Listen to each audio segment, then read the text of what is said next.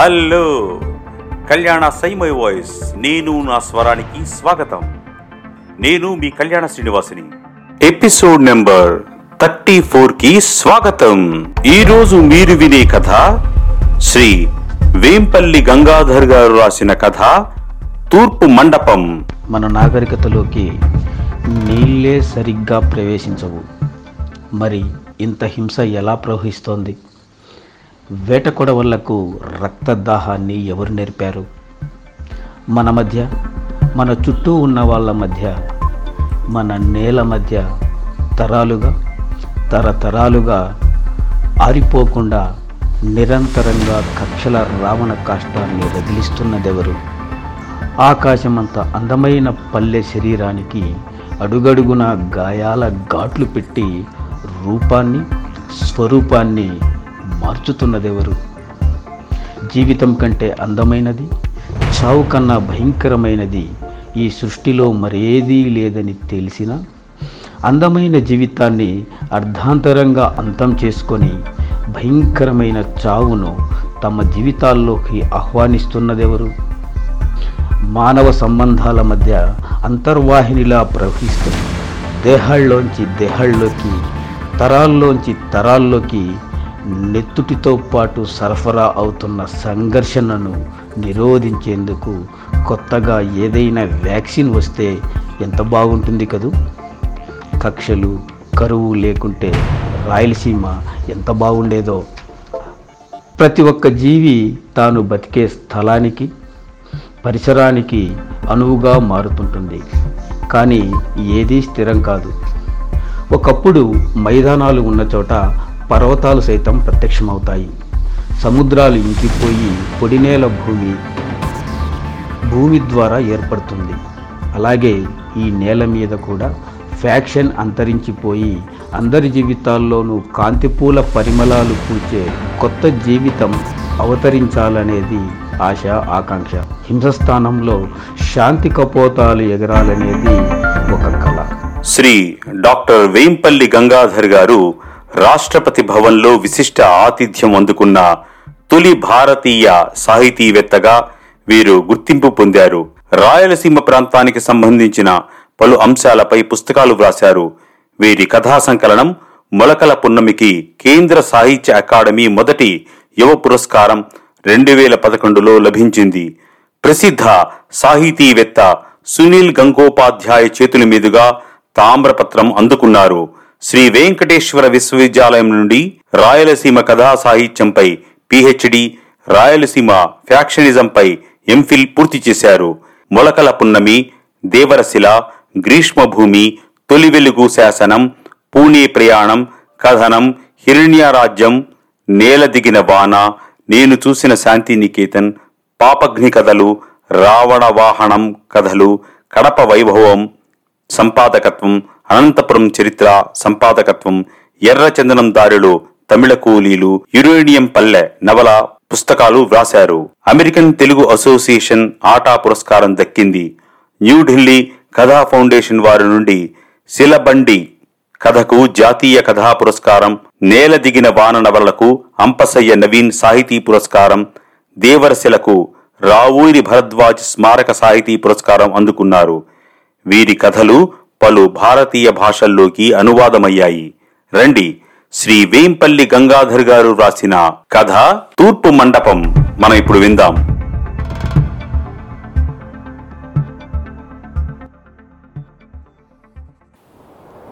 నల్లమోడాలు కమ్ముకున్న ఆకాశంలో గద్దొకటి గిరికిలు కొడుతోంది. తూర్పు మండపంకు ఆనుకుని ఉన్న ఎత్తైన తుమ్మ చెట్టు కొమ్మలోంచి గాలి ఒక్క ఉదుటున పైకి లేచింది రివ్వు రివ్వును ఎగురుతూ ఎర్రమట్టి నేలను బలంగా తాకి సుడిగాలిగా మారింది. దిక్కు దిశ లేకుండా చూస్తుండగానే దుమ్ము లేపుకుంటూ కొండను మింగిన దెయ్యంలా దూసుకుపోతోంది. ఇంకా ఎస్ఐ స్టేషన్కి రాలేదు. వస్తాడో రాడో తెలియదు. చేతులు కట్టుకొని మాసిన గడ్డంతో నలిగిపోయిన గోధుమ రంగు చొక్కా ధరించి దిగాలుగా బయటి వసారా స్తంభానికి ఆనుకొని కూలబడి ఉన్నాడు పకీరప్ప. లోపల అల్మారా పక్కనున్న చెక్క కుర్చీ దగ్గర అతడి సాన మిషన్ నిశ్శబ్దంగా నిలబడి విముక్తి కోసం ఎదురుచూస్తోంది. పండుగల సీజన్ చేతి నిండా పని. పల్లెలన్నీ తిరిగితే రోజుకు ఐదు నూర్ల వరకు సంపాదించుకోవచ్చు. టైలర్ పని చేసేటోళ్ళందరితో తనకు పరిచయాలు బాగుండాయి. పెద్ద కత్తెరకు సాన పెడితే పది రూపాయలు వస్తాయి టైలర్ దగ్గర ఒక్క కత్తెరే ఉండదు. కనీసం రెండైనా ఉంటాయి. ఇంకా పల్లెల్లోని ఇండ్లలో ఈల కత్తులు మచ్చు కత్తులు చాకులు లాంటివన్నీ సాన పెడితే ఇంకొంత సంపాదించుకోవచ్చు. రేయ్! స్టేషన్ లోపల నుండి కానిస్టేబుల్ కేకేశాడు. అయ్యా! బదులిస్తూ వెంటనే రెండు అడుగుల్లో ఎదురుగా నిలబడ్డాడు పకీరప్ప. నిన్న నువ్వు నీ సాన మిషన్ ఎత్తుకుని దేవళం వీధిలోనికి పోయినవా లేదా? ప్రశ్నించాడు కోరమీసాల కానిస్టేబుల్. అర్థం కానట్లు ముఖం పెట్టాడు పకీరప్ప. మర్యాదగా నిజం చెప్పు కళ్ళెగరేసినాడు. పోయినా సామి పోయింది నిజమే రెండు చేతులు కట్టుకుని భయపడుతూ జవాబిచ్చాడు. నిన్న మధ్యాహ్నం పూట నలభై ఆరు నంబర్ ఇంట్లోని ముసల్దాన్ని గొంతు నులిమి చంపి మెడలోని బంగారు గొలుసు తెంచుకుపోయింది ఎవడ్రా? పళ్ళు పటపటా కొరుకుతూ గదమాయించినాడు కానిస్టేబుల్. నాకు తెలియనే తెలుసామే నేను ఆ వీధికి పొద్దున పూట పోతినే. మధ్యాహ్నం పూట ఏం జరిగిందో నాకు తెలియదు సత్య ప్రమాణకంగా నాకు తెలియదు సామే వేడుకోలుగా విన్నవించుకున్నాడు. తెలీదంటే విడిచిపెడతాననుకుంటున్నావా? రేయ్ నీ నరాలు పిడి నిజం రాబడతా.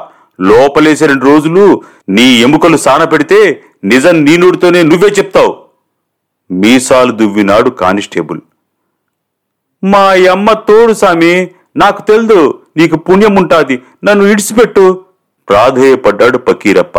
పో బడి పో. ఎస్ఐ సార్ వచ్చేదాకా వసారాలో ఉండిపో గదురుకున్నాడు పోలీస్ ఆయన నుదుటికి పట్టిన చెమట తుడుచుకుంటూ తలంచుకుని బయటకొచ్చినాడు పకీరప్ప. కాసేపటి తరువాత సైకిల్ పైన గౌన్లు పెట్టుకుని వీధుల్లో తిరుగుతూ అమ్ముకునే వెంకటేషు స్టేషన్కొచ్చినాడు వాణ్ణి కానిస్టేబుల్ ఇట్లే నిలదీసి విచారించాడు. వాడి గౌన్ల మూట సానరాయి మిషన్ పక్కనే చేరింది. వాడు కూడా దిగులు ముఖంతో బయటకొచ్చినాడు. ఎస్ఐ ఇంకా రాలేదు. ఆ వీధిలో ఆటో నడిపిన శంకరయ్య కూడా స్టేషన్కొచ్చాడు. వాడి ఆటో స్టేషన్ ముందున్న చింత చెట్టు కిందకి చేరింది. వాడి నుంచి కూడా జవాబు రాలేదు. కానిస్టేబుల్ నోటుకొచ్చినట్లు బూతులు తిడుతూనే ఉన్నాడు.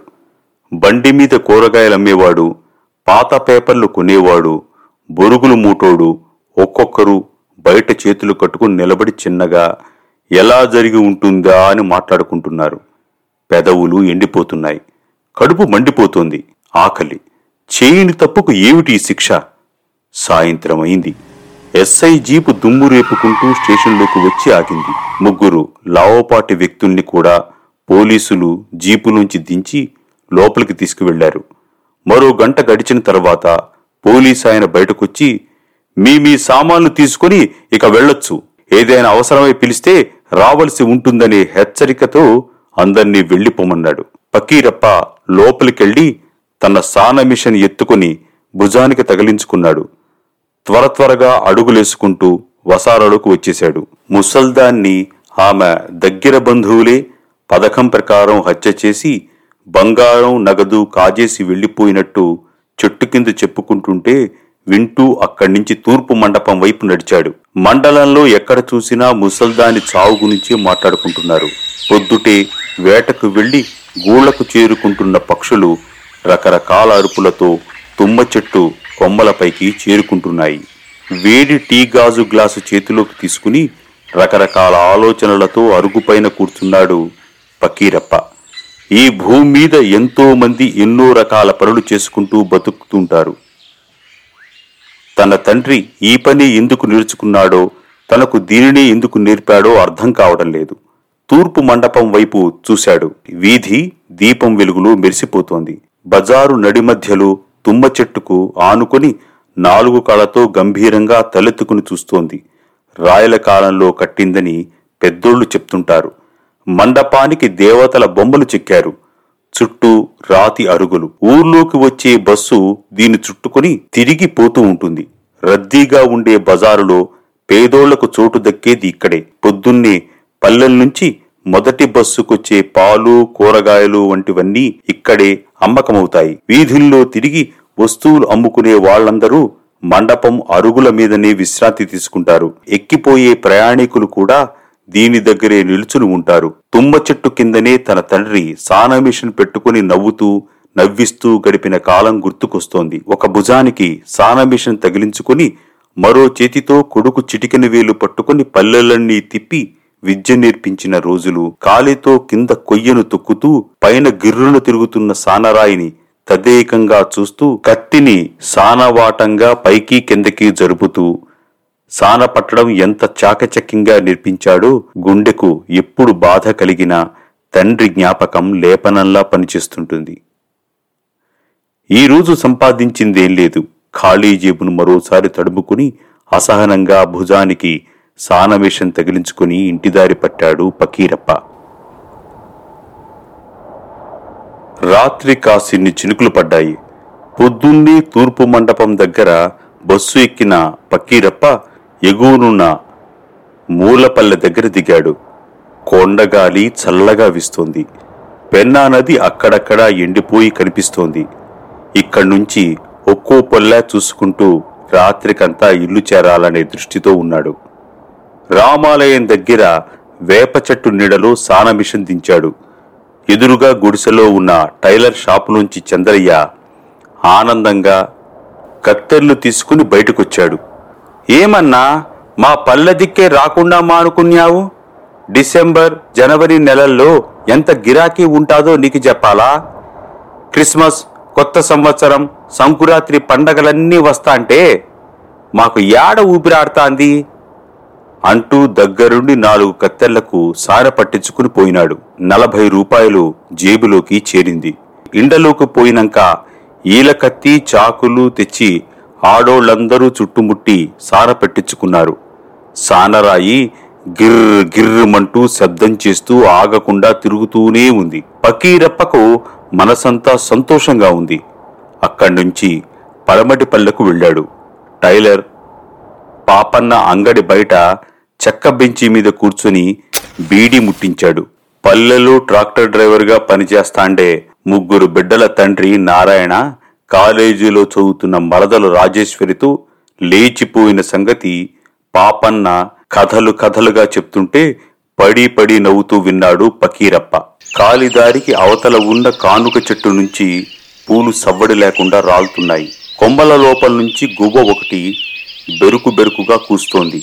సానరాయి వైపు చూశాడు పకీరప్ప. అరిగిపోయింది. వేసి ఆరు నెలలు దాటింది. ఒక్కో సానరాయి ఐదు నూర్ల కాడ నుంచి వెయ్యి వరకు ఉంటుంది. సాన మిషన్ కొయ్యలన్నీ కూడా పాడైపోతున్నాయి. కొత్తది కొనాలంటే మూడు వేల కాడ నుంచి ఐదు వేల వరకు అవుతుంది. ఈ పండుగల సీజన్లోనే అంతో ఇంతో సంపాదించుకుంటే కొత్తది కొనచ్చు అనుకున్నాడు. ఆలోచన వచ్చిన వెంటనే పల్లెల్లోని ఎండ్లకు వెళ్ళటానికి సిద్ధపడ్డాడు. కూస్తున్న గువ్వ రెక్కలు విప్పి ఆకాశంలో ఎగిరింది. కొత్త దారి వెతుక్కుంటూ రాత్రి కురిసిన వానకు మట్టి రోడ్డు జారుడు బండగా తయారైంది. సాన మిషన్ బరువు మోస్తూ అడుగులో అడుగేసుకుంటూ మెల్లిగా ఎండలోకి పోయినాడు. అరవై రూపాయల వరకు పని దొరికింది. మధ్యాహ్నం దగ్గరలోని పాఠశాల దగ్గరికి వెళ్ళాడు. ఆరు మంది పిల్లలకు ఇద్దరు టీచర్లున్నారు. కత్తెరకు సాన పట్టించి ఇచ్చాడు ఉచితంగా. కాసేపటికి గంపలో అన్నం కూరలు పెట్టుకుని మధ్యాహ్న భోజన పథకం తీసుకొచ్చింది. సర్పంచ్ ఇంట్లో పనిచేసే రామక్క. రెండు ముద్దలు అడిగి పెట్టించుకున్నాడు. బోరింగ్ దగ్గరికెళ్ళి నీళ్ళు తాగాడు. ప్రాణానికి నిమ్మళంగా ఉంది. టీచర్లు పిల్లలు సాన మిషన్ గురించి అడిగిన రకరకాల ప్రశ్నలకు ఓపిగ్గా జవాబులిచ్చాడు. తర్వాత అక్కడి నుంచి రెడ్డూరు పల్లె దిక్కు బయలుదేరాడు. కట్టపైన వెళుతున్నప్పుడు ఎదురుగా ఎడ్లబండి వస్తోంది. దాని వెనకే హారన్ వాయిస్తూ వేగంగా దూసుకొస్తోంది జీపు. దారిచ్చేందుకు ఎడ్లబండి ఓ వైపుకు ఆగింది. జీపు అలాగే ముందుకు సాగిపోయింది. Police jeep. స్టేషన్లో నిలదీసి దబాయించిన కానిస్టేబుల్ కూడా అందులో ఉన్నాడు. ఎందుకొచ్చిన గొడవ? వాళ్ళ కళ్ళల్లో పడకపోతేనే మంచిదనిపించింది పక్కీరప్పకు వెంటనే రంగు వెలసిన తువ్వాలను ముఖానికి కప్పుకున్నాడు. వేగంగా అడుగులు వేసుకుంటూ ముందుకు సాగిపోతున్నాడు. రే గట్టిగా కేక. వెనక్కి తిరిగి చూసే ధైర్యం కూడా లేదు. జీప్ ఆగింది. మళ్ళీ అదే కేక. భయం భయంగా వెనక్కి తిరిగి చూశాడు. జీపులోంచి దిగి కానిస్టేబుల్ పిలుస్తున్నాడు. కళ్ళల్లో ఆందోళన కాళ్ళల్లో వణుకు. తప్పదన్నట్టు వెనక్కి తిరిగి జీపు వైపు వచ్చాడు. భుజానికి తగిలించుకున్న సాన మిషన్ కిందకి దించాడు. చేతులు కట్టుకుని నిల్చున్నాడు. ఎస్ఐ ఏదో చెప్పాడు. రేయ్ వెనుక జీపెక్కు. గదమాయించాడు కానిస్టేబుల్.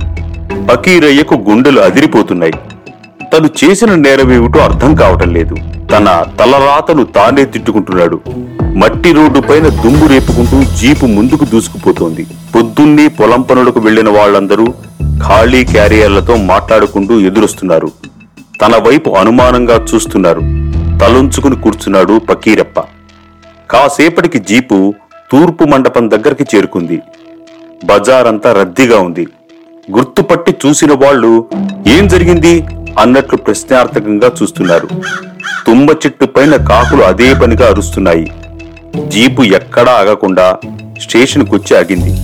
ఎస్ఐ దిగి స్టేషన్ లోపలికి వెళ్ళాడు వేగంగా. ఏయ్ సాన విషయం లోపల పెట్టు. కసురుకున్నాడు కానిస్టేబుల్. చెప్పినట్టు చేసి వసారాలో చేతులు కట్టుకుని నిలుచున్నాడు. దిగులు నిండిన ముఖంతో జేబులు తడిమి చూసుకున్నాడు. నిండుగా ఉంది కాని తృప్తి లేదు. భయంతో శరీరం కంపించిపోతోంది. గంట గడిచింది. లోపల నుంచి పిలుపొచ్చింది బెదిరిపోతూ వెళ్ళి నిలుచున్నాడు తలంచుకుని. ఎస్ఐ రాసుకునేది మూసేసి చూశాడు. నీ పేరిందిరా? ప్రశ్నించాడు. ఫకీరప్ప సామే వినయంగా చెప్పాడు. ఎంతకాలం నుంచి ఈ సాన పట్టే పని చేస్తున్నావు? రెండో ప్రశ్న. సామి మా నాయన చేస్తన్నాడు ఆయనకి నాకీ విద్య నేర్పించిండు. ఆయన చచ్చిపోయి రెండేళ్ళు దాటిపోతాంది విన్నవించుకున్నాడు. ఈ మండలంలోని అన్ని పల్లెలను నువ్వే తిరుగుతావు కదూ? మూడో ప్రశ్న. అవు సామి? ఊళ్ళోని నీ సాన మిషన్ ఎక్కడ పెట్టుకుంటావు? నాలుగో ప్రశ్న. తూర్పు మండపం దగ్గర సామి పదైదు రోజుల క్రితం రెడ్డూరి పల్లె దగ్గర ఓ సంఘటన జరిగింది. తెలుసా? కళ్ళగరిస్తూ ఐదో ప్రశ్న. తెలియదు సామి. మాజీ సర్పంచ్ శివారెడ్డి వర్గీయులు రామరెడ్డిని పొలం దగ్గర వేట కొడవళ్ళతో నరికి చంపినారు. Faction murder. విన్నావా? కుర్చీలోంచి పైకి లేచాడు ఎస్ఐ. విని విననట్లు తెలిసి తెలియనట్లు అసందిగ్ధంగా తలాడించాడు పకీరప్ప. మరో మాట లేకుండా. జాడించి చెప్ప మీద కొట్టాడు ఎస్ఐ. ముక్కు నుంచి నెత్తురు కారింది. భుజం మీద తువ్వాలతో తుడుచుకున్నాడు పకీరప్ప. ఈ పల్లెలో వేట కొడవళ్ళకు సాన పట్టింది నువ్వేనా? కాదా? కళ్ళల్లోకి సూటిగా చూస్తూ అడిగాడు ఎస్ఐ. మరోసారి అరికాళ్ళలో వణుకు మొదలై శరీరమంతా వ్యాపిస్తోంది. ఏం మాట్లాడకుండా నిశ్శబ్దంగా ఉండిపోయాడు. ఇంకో దెబ్బ పడింది. కన్నీళ్ళు పొంగుగుచ్చాయి. మండలంలో ఏ ఏ పల్లెల్లో ఎవరెవరి ఇళ్ళలో ఎన్నెన్ని వేట కొడవళ్ళు మారణాయుధాలు ఉన్నాయో నువ్వు మాకు చెప్పాలి. నువ్విచ్చే సమాచారం ఆధారంగా దాడులు మొదలెట్టి స్వాధీనం చేసుకుంటాం. అర్థమైందా? ఎలాగైనా సరే నువ్వు మాకు సహకరించాల్సిందే అనే స్వరంతో ఎస్ఐ హెచ్చరించాడు తలాడించాడు వినయంగా పకీరప్ప. వెళ్ళి ముఖం కడుక్కో భోజనం వస్తుంది తిని సిద్ధంగా ఉండు అని చెప్పి ఎస్ఐ బయటికెళ్ళిపోయాడు చెప్పకుంటే వీళ్ళు విడిచిపెట్టరు. చెబితే వాళ్ళు బతకనివ్వరు. ఏం చేయాలో దిక్కు తెలియటం లేదు. వసారాలోనే కూలబడి ఆలోచిస్తున్నాడు. గంట గడిచిపోయింది. అందరూ భోజనాలకెళ్ళారు స్టేషన్లో ఎవరూ లేరు. ఎస్ఐ చెక్క కుర్చీ పక్కన సాన మిషన్ నిరామయంగా కనిపిస్తోంది. బతుకిచ్చిందే బలిస్తోంది. దానివైపు చూడ్డానికి కూడా మనసొప్పడం లేదు. భుజం మీద తువ్వాలను ముఖానికి ముసుగులా కట్టుకున్నాడు. చింత చెట్టు కొమ్మల్లోని గబ్బిలాలు శబ్దం చేస్తున్నాయి. జీరంగులు మొత్తుకుంటున్నాయి. నిశ్శబ్దంగా అక్కడి నుండి కదిలాడు. స్టేషన్ దాటుకున్నాడు. వేగంగా అడుగులు పడుతున్నాయి. తార్ రోడ్డు నుంచి మట్టి దారిలోకి అట్నుంచి కాలితోవలోకి మారుతూ ఒంటరిగా భుజానికి ఎలాంటి బరువు లేకుండా ముందుకు సాగుతున్నాడు. దూరంగా టౌన్కెళ్ళే ఆఖరి బస్సు వస్తోంది. అతడి నడక వేగం చూస్తుంటే ఇక ఇటువైపు ఇంకోసారి వచ్చేలా కూడా కనిపించడం లేదు. వెళ్ళిపోతున్నాడు. పోతూనే ఉన్నాడు. తూర్పు మండపం ఓసిపోయి కనిపిస్తోంది. విన్నారుగా? శ్రీ వేంపల్లి గంగాధర్ గారు రాసిన కథ తూర్పు మండపం. ఇలాంటి మరిన్ని మంచి కథలను మీరు వినాలి అనుకుంటే కళ్యాణ సైమై వాయిస్. నేను నా స్వరాన్ని గూగుల్ పాడ్కాస్ట్ యాపిల్ పాడ్కాస్ట్ స్పాటిఫైలో మీరు తప్పకుండా ఫాలో అవ్వండి. మీరు యూట్యూబ్లో కూడా వినొచ్చు. యూట్యూబ్లో సబ్స్క్రైబ్ చేసుకోవడం మర్చిపోవద్దు. అలాగే పాడ్కాస్ట్లో వింటున్నప్పుడు మీరు తప్పకుండా ఫాలో బటన్ క్లిక్ చేయండి. యూట్యూబ్లో లైక్ చేయటం మర్చిపోవద్దు. మీరు లైక్ చేస్తేనే వీడియో మీకు ట్రెండింగ్లోకి వెళ్తుంది. ధన్యవాదాలు. నమస్కారం.